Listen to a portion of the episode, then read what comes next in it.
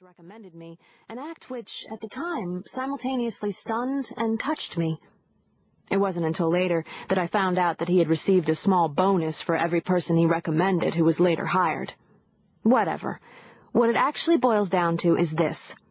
Sleepy, Jake, as he is known to his friends and the rest of the family, and I are now proud employees of the Pebble Beach Hotel and Golf Resort, Sleepy as a lifeguard at one of the resort's many pools, and me as... Well, I signed away my summer to become a hotel staff babysitter. Okay, you can stop laughing now. Even I will admit that it's not the kind of job I ever thought I'd be suited for, since I'm not long on patience and am certainly not overly fond of having my hair spat up in. But allow me to point out that it does pay $10 an hour, and that does not include tips.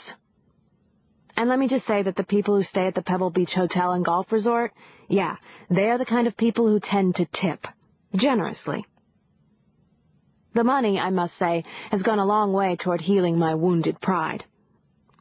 If I have to spend my summer in mindless drudgery, earning a hundred bucks a day, and frequently more, amply compensates for it. Because by the time the summer is over, I should have, without question, the most stunning fall wardrobe of anyone entering the junior class of the Junipero Serra Mission Academy. So think about that, Kelly Prescott, while you spend your summer lounging by your father's pool. I've already got four pairs of Jimmy Choos, paid for with my own money.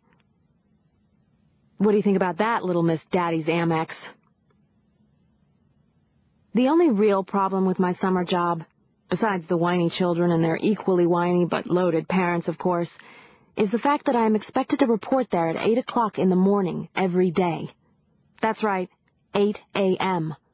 No sleeping in for old Suze this summer. I must say, I find this a bit excessive.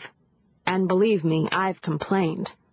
And yet the management staff at the Pebble Beach Hotel and Golf Resort have remained stubbornly unswayed by my persuasive arguments for refraining from offering babysitting services until nine.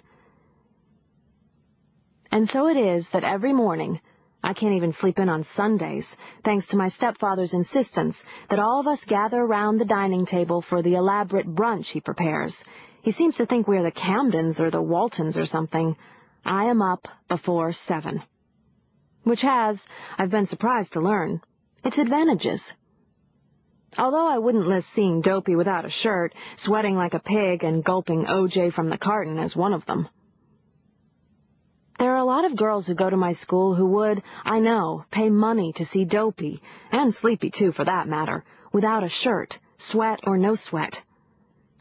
Kelly Prescott, for instance, and her best friend, and Dopey's sometime flame, Debbie Mancuso, I myself do not understand the attraction, but then I can only suppose that these girls have not been around my stepbrothers after a meal in which beans played any sort of role on the menu. Still, anyone who cared to see Dopey do his calendar pin-up imitation could easily do so for free, merely by stopping by our house any weekday morning for it is in our backyard that Dopey has been, from approximately six in the morning until he has to leave for summer school at ten, stripped to the waist and performing rigorous manual labor under the eagle eye of his father. On this particular morning, the one where I caught him once again drinking directly from the juice carton, a habit of which my mother and I have been trying, with little success, to cure the entire Ackerman clan, Dopey had apparently been doing some digging, since he left a trail of mud along the kitchen floor, in addition to a dirt-encrusted object on what had once been an immaculate counter. I should know. It had been my turn to 409 it the night before. Oh, I said, as I stepped into the kitchen. Isn't that a lovely picture? Dopey lowered the orange juice container and looked at me. Don't you have somewhere to be? he asked, wiping his mouth with the back of a wrist. Of course, I said, but I was hoping that before I left I could enjoy a nice glass of calcium-fortified juice. I see now that that will not be possible. Dopey shook the carton. There's still some left, he said. Mixed with your backwash? I heaved a shudder. I think not.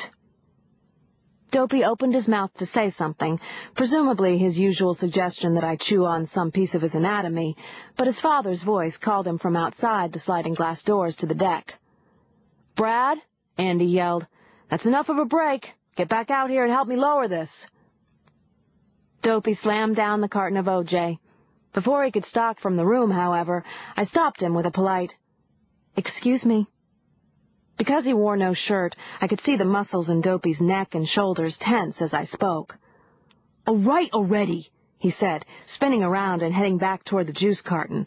I'll put it away. Jeez, why are you always on me about crap like... I don't care about that, I interrupted him, pointing at the juice carton, although it had to have been making the counter sticky. I want to know what that is. Dopey looked where I'd moved my finger. He blinked down at the dirt-encrusted oblong object. I don't know, he said. I found it buried in the yard while I was digging out one of the posts. I gingerly lifted what appeared to be a metal box about six inches long by two inches thick, heavily rusted and covered in mud. There were a few places where the mud had rubbed off, though, and there you could see some words painted on the box. The few I could make out were delicious aroma and quality assured. When I shook the box, it rattled. There was something inside. What's in it? I asked Dopey. He shrugged. How should I know? It's rusted shut. I was going to take a... I never did find out what Dopey was going to do to the box, since his older brother, Sleepy, walked into the kitchen at that moment, reached for the orange juice carton, opened it, and downed the remaining contents. When he was through, he crumpled the carton, threw it into the trash compactor, and then, apparently noticing my appalled expression, said, What? I don't get what girls see in them. Seriously, they are like animals, and not the cute fuzzy kind either. Meanwhile, outside, Andy was calling imperiously for Dopey again. Dopey muttered some extremely colorful four-letter words beneath his breath, then shouted, I'm coming already, and stomped outside. It was already 7.45, so Sleepy and I really had to motor, as he put it, to get to the resort on time. But though my eldest stepbrother has a tendency to sleepwalk through life, there's nothing somnambulistic about his driving. I punched in at work with five minutes to spare. The Pebble Beach Hotel and Golf Resort prides itself in its efficiency, and it is, in fact, a very smoothly run operation. As a staff babysitter, it's my responsibility, after punching in, to ask for my assignment for the day. That's when I find out whether I'll be washing strained carrots or burger fixings out of my hair after work. On the whole, I prefer burgers, but there's something to be said for strained carrots. Generally, the people who eat them can't talk back to you. When I heard my assignment for that particular day, however, I was disappointed, even though it was a burger eater. Simon, Susannah, Caitlin called, you're assigned to Slater Jack. For God's sake, I said to Caitlin, who was my supervisor. I was stuck with Jack Slater yesterday and the day before. Caitlin is only two years older than me, but she treats me like I'm twelve. In fact, I'm sure the only reason she tolerates me is because of Sleepy.